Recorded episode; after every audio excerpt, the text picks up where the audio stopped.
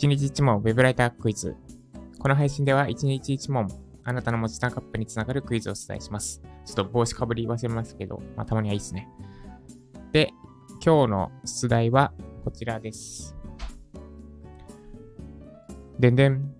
第12問。チャット GPT に仕事を奪われないためにできることは？です。で、まあちょっと1個足すと、ウェブライターがチャット GPT に仕事を奪われないためにできることは、できることは？です。自由回答となります。ぜひ、ご自身で考えて、何ができるかをコメント欄に記載ください。で、スタンド FM か YouTube のコメント欄にコメントを記入いただければ、翌日の解説会の配信にて、あなたの回答に触れつつ、私からの解説をさせていただきます。回によっては、その文章に対してのフィードバックも詳細に行わせていただきますので、ぜひ一緒にご参加ください。で、ついでに、まあ、なんでこの参加形式にしてるのかについてなんですが、結局、自分で考えないと身につかないからです。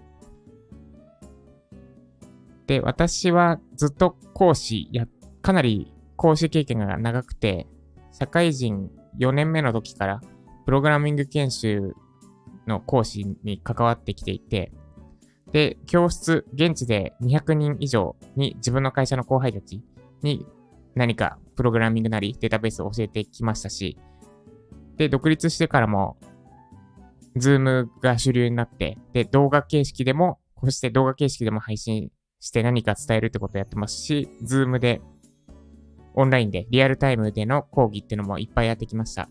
で、その中で一番効果的だなって思ったことというか、多分こうしたら理解度が深まるなって感じたことが、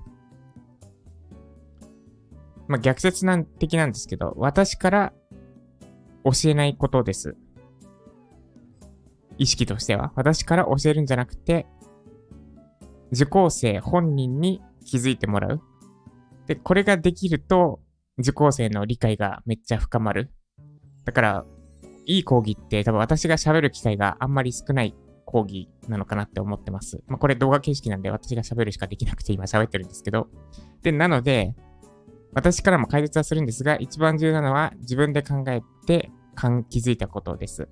ので、ぜひ、自分で考えて回答してみてください。で、私からの解説もするんですが、その解説自体も重要じゃなくて、大事なのは解説を聞いた上で自分自身に残った何かです。ので、で、それを得るためには絶対にコメントに回答を記述しなければ得られません。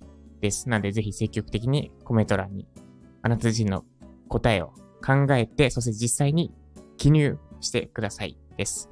ということで、以上、12問目、チャット GPT に、ウェブライターがチャット GPT に仕事を奪われないためにできることはでした。では今日も頑張っていきましょう。以上、ジャパソンでした。